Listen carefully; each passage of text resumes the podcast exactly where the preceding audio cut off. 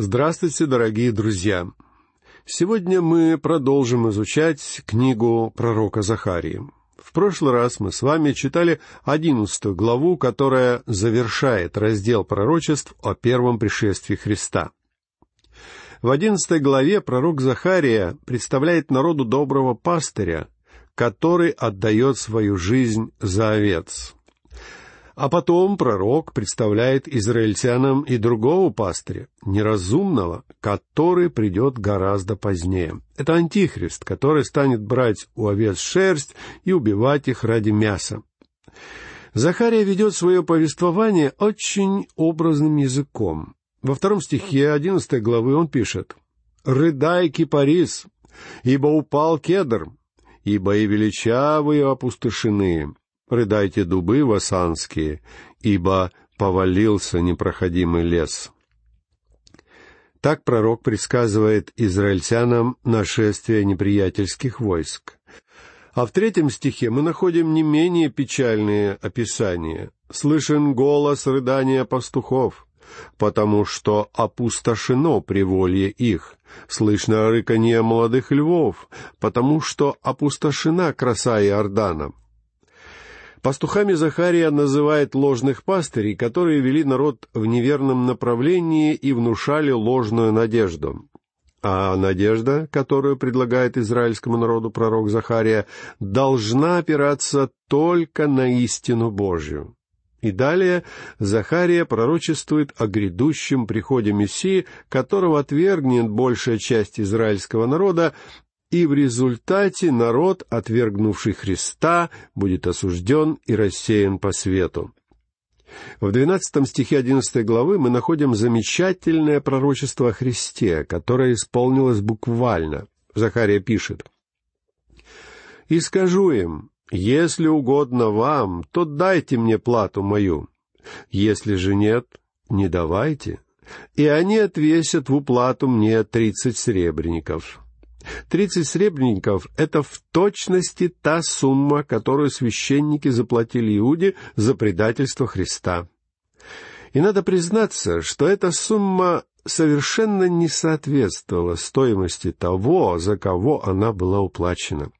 Ведь Иисус был тем добрым пастырем, который защищал своих овец и принес нам спасение, заплатив за него своей жизнью.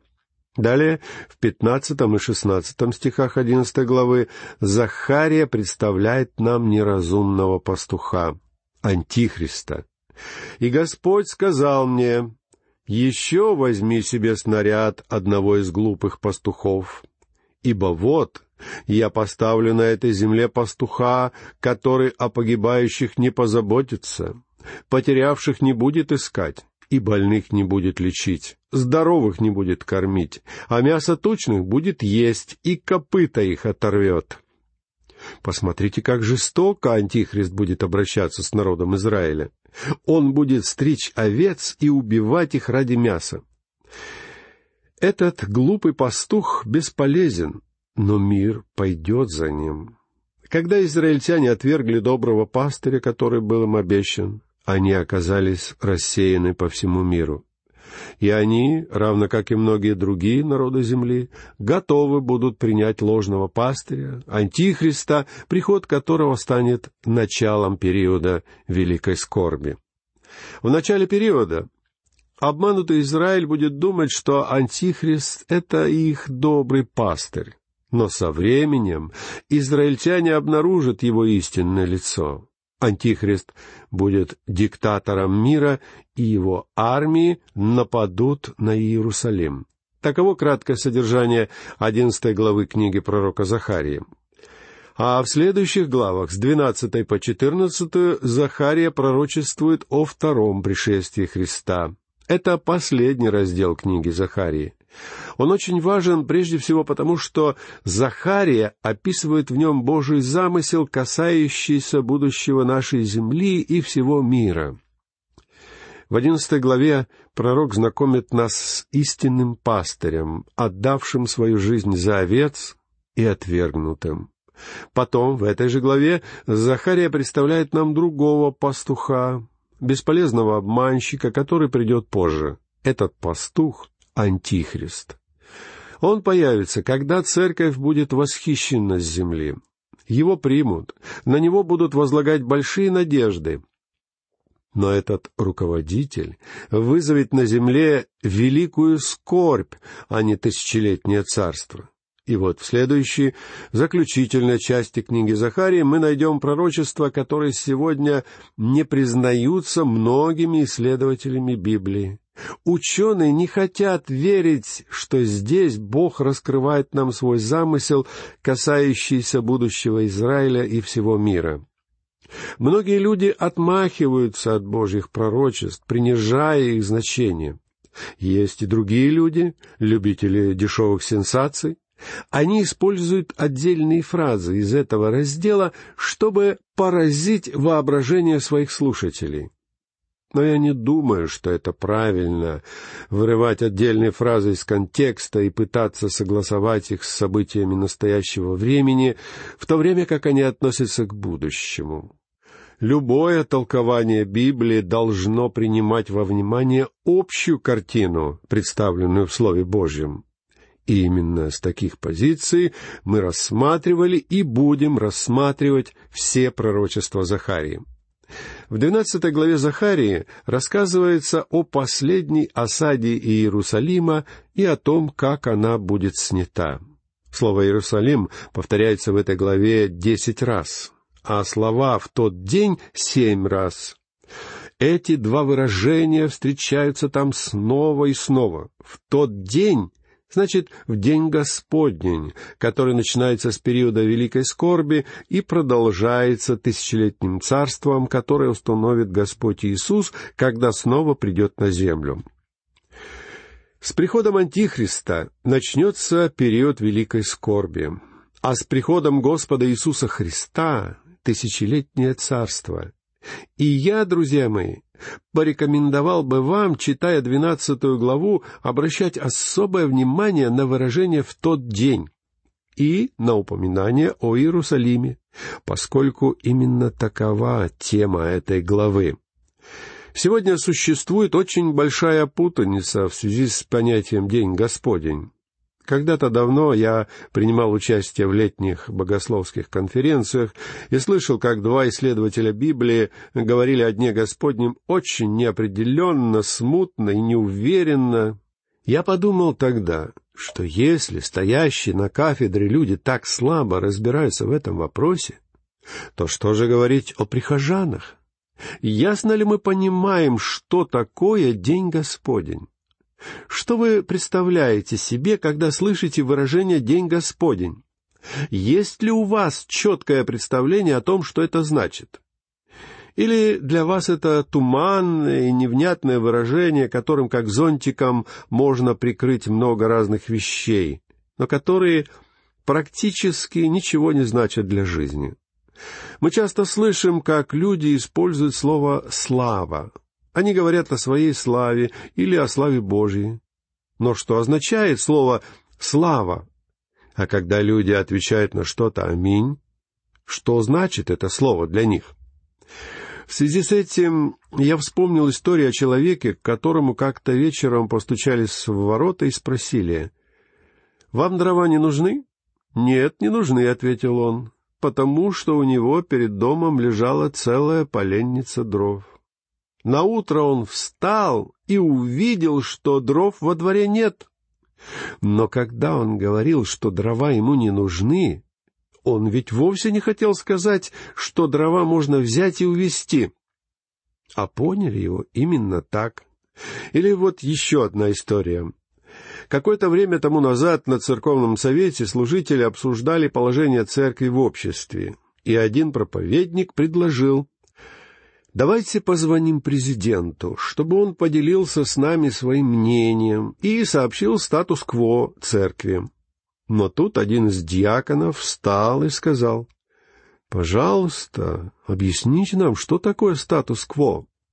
И проповедник ответил, «Ну, так по латыни называется весь этот бардак». Друзья мои, Две эти истории наглядно показывают, что одно и то же выражение разные люди могут понимать совершенно по-разному. Но такового не должно быть, когда мы начинаем говорить о Дне Господнем. День Господень — это очень важное понятие. Только в книге Захария оно встречается в восемнадцать раз. Мы находим его у больших и малых пророков. День Господень — это, по сути, главная тема книги Иаиля. Малахия в четвертой главе стих пятый говорит о наступлении Дня Господня, великого и страшного. В некотором смысле День Господень — это тема всего Ветхого Завета, причем одна из наиболее важных тем. Поэтому давайте сделаем сейчас паузу и внимательно рассмотрим значение этого выражения. Прежде всего следует понять, День Господень — это совсем не то же самое, что двадцать четыре часа. Апостол Петр в своем втором послании, глава 3, стих 8, пишет, «Одно то не должно быть сокрыто от вас, возлюбленные, что у Господа один день, как тысяча лет, и тысяча лет, как один день». События, которые пророки описывают как происходящие в день Господень, просто не могут произойти все вместе за двадцать четыре часа. Из-за огромного количества потрясающих событий, которые произойдут в период Великой Скорби, некоторые люди не хотели верить в День Господень и смеялись над теми, кто верил в это. Они утверждали, что столько кризисных событий просто не может произойти за семь лет. Но наступил двадцатый век, и ситуация изменилась. Кризисы возникают в мире все чаще и чаще. И я не думаю, что Богу трудно будет исполнить все пророчества в период великой скорби. Таким образом, День Господень — это некий период времени, в который входят великая скорбь и тысячелетнее царство. То есть этот период будет длиться более тысячи лет. Но, может быть, День Господень уже настал, и мы живем в нем. В конце Ветхого Завета говорится, что этот день еще в будущем. В Ветхом Завете он предсказывается, и в Новом Завете тоже присутствует предвосхищение его. Апостол Павел ясно, очень ясно говорит, что этот день еще в будущем. В первом послании к фессалоникийцам, глава 5, стих 2, Павел пишет, Сами вы достоверно знаете, что день Господень так придет, как тать ночью. День Господень еще не настал во времена Павла, и с тех пор не произошло ничего такого, что указывало бы нам на его начало. Что касается характера Дня Господня, то этот день будет и плохим, и хорошим одновременно. Такое часто бывает. Ведь в одном и том же сообщении могут быть и хорошие новости, и плохие. Это как в истории об итальянском пилоте, который вышел к пассажирам во время полета и сказал, «Я приветствую вас на борту нашего самолета. У меня для вас есть хорошие новости, есть и плохие. Сначала сообщу плохие. Мы потеряли связь с Землей. Все наши радары вышли из строя, и по радио мы не можем ни с кем связаться. Фактически мы не знаем, где находимся. Это плохие новости. А теперь хорошая новость. Мы не опаздываем. Так вот, позвольте мне сказать вам, что в День Господень будут и хорошие новости, и плохие. Сначала плохие. Великая скорбь а потом хорошие, тысячелетнее царство. И о том, и о другом говорится в двенадцатой главе Захарии. Захария сообщает плохие новости во втором и третьем стихах, где Господь говорит, «Вот я сделаю Иерусалим чашу иступления для всех окрестных народов, и также для Иуды во время осады Иерусалима. И будет в тот день. Сделаю Иерусалим тяжелым камнем для всех племен. Все, которые будут поднимать его, надорвут себя, а соберутся против него все народы земли. Друзья мои, это плохие новости, но есть и хорошие. Они записаны в четырнадцатой главе с восьмого стиха. «И будет в тот день, живые воды потекут из Иерусалима». Итак, в двенадцатой главе Захария начинает разговор о периоде Великой Скорби и об осаде Иерусалима. Это то самое время, которое Иеремия назвал бедственным временем для Иакова. В 30 главе Еремии, стихи с 5 по 7, мы читаем «Так сказал Господь, голос смятения и ужаса слышим мы, а не мира. Спросите и рассудите, рождает ли мужчина? Почему же я вижу у каждого мужчины руки на чреслах его, как у женщины в родах, и лица у всех бледные? О горе! Велик тот день! Не было подобного ему. Это бедственное время для Иакова, но он будет спасен от него. Даниил тоже писал об этом времени в главе 12, стих 1. И восстанет в то время Михаил, князь великий, стоящий за сынов народа твоего, и наступит время тяжкое, какого не бывало с тех пор, как существуют люди до сего времени. Но спасутся в это время из народа твоего все, которые найдены будут записанными в книге. Господь Иисус тоже говорил об этом времени, и он сам назвал его периодом великой скорби в Евангелии от Матфея, глава 24, стихи 21 и 22. «Ибо тогда будет великая скорбь, какой не было от начала мира до ныне и не будет. И если бы не сократились те дни, то не спаслась бы никакая плоть. Но ради избранных сократятся те дни». Именно об этой великой скорби ведет речь Захария в двенадцатой главе своей книги. Послушайте, как звучит первый стих. Пророческое слово Господа об Израиле. «Господь, распростерший небо, основавший землю и образовавший дух человека внутри него, говорит». Как видим, в этой главе содержится пророческое слово Господа об Израиле. И это пророчество будет о суде. Израильтян ждет суд. Так что Захария сообщает им плохую новость. Он предсказывал осаду Иерусалима, которая произойдет перед битвой при Армагеддоне. В этом разделе Писания, на который сегодня многие люди не обращают внимания, снова и снова повторяется, что написанные здесь слова принадлежат не Захарии, они принадлежат Господу. И это пророчество исходит непосредственно от Бога. А если вы не верите в то, что пишет здесь Захария, то вы, друг мой, выставляете Захарию лжецом. И в таком случае не надо говорить, что вы просто придирчивый критик. Не надо делать умный вид и утверждать, что ваша цель — беспристрастность и объективность. Пускай вы способны делать очень умные заявления о том, во что вы верите, а во что не верите, но ваши слова не имеют ни малейшего отношения к тому, что говорит здесь Захария. Ведь Захария возвещает здесь слово Бога, и у вас есть два варианта. Либо признать, что Захария прав, либо утверждать, что он обманывает нас, и тогда вы объявляете этого человека обманщиком. Но я не думаю, что Захария — обманщик. Я думаю, что обманщик — тот, кто не принимает его слов. В прочитанном нами стихе есть три утверждения, великолепно описывающих Бога как Творца Вселенной и всего существующего. Здесь мы находим просто потрясающее, всеобъемлющее описание. Во-первых, Здесь сказано, что Бог распростер небо. В восемнадцатом псалме стих второй говорится «Небеса проповедуют славу Божию, и о делах рук его вещает твердь».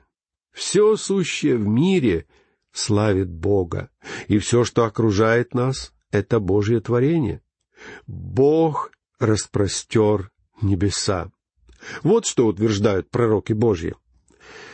Первой половине прошлого века английский астроном сэр Джеймс Джинс выдвинул теорию, которую сегодня благосклонно приняли многие астрономы. Джинс полагает, что Вселенная растет. И с того момента, когда вы начали слушать эту нашу беседу, Вселенная выросла еще на несколько миллионов километров. Гипотеза Джинса действительно раздвигает горизонты.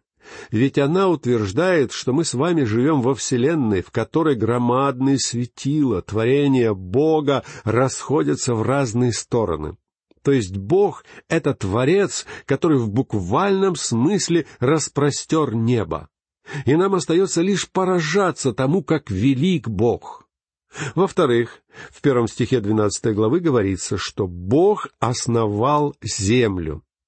Бог обращает особое внимание на эту маленькую землю, на которой живем мы с вами.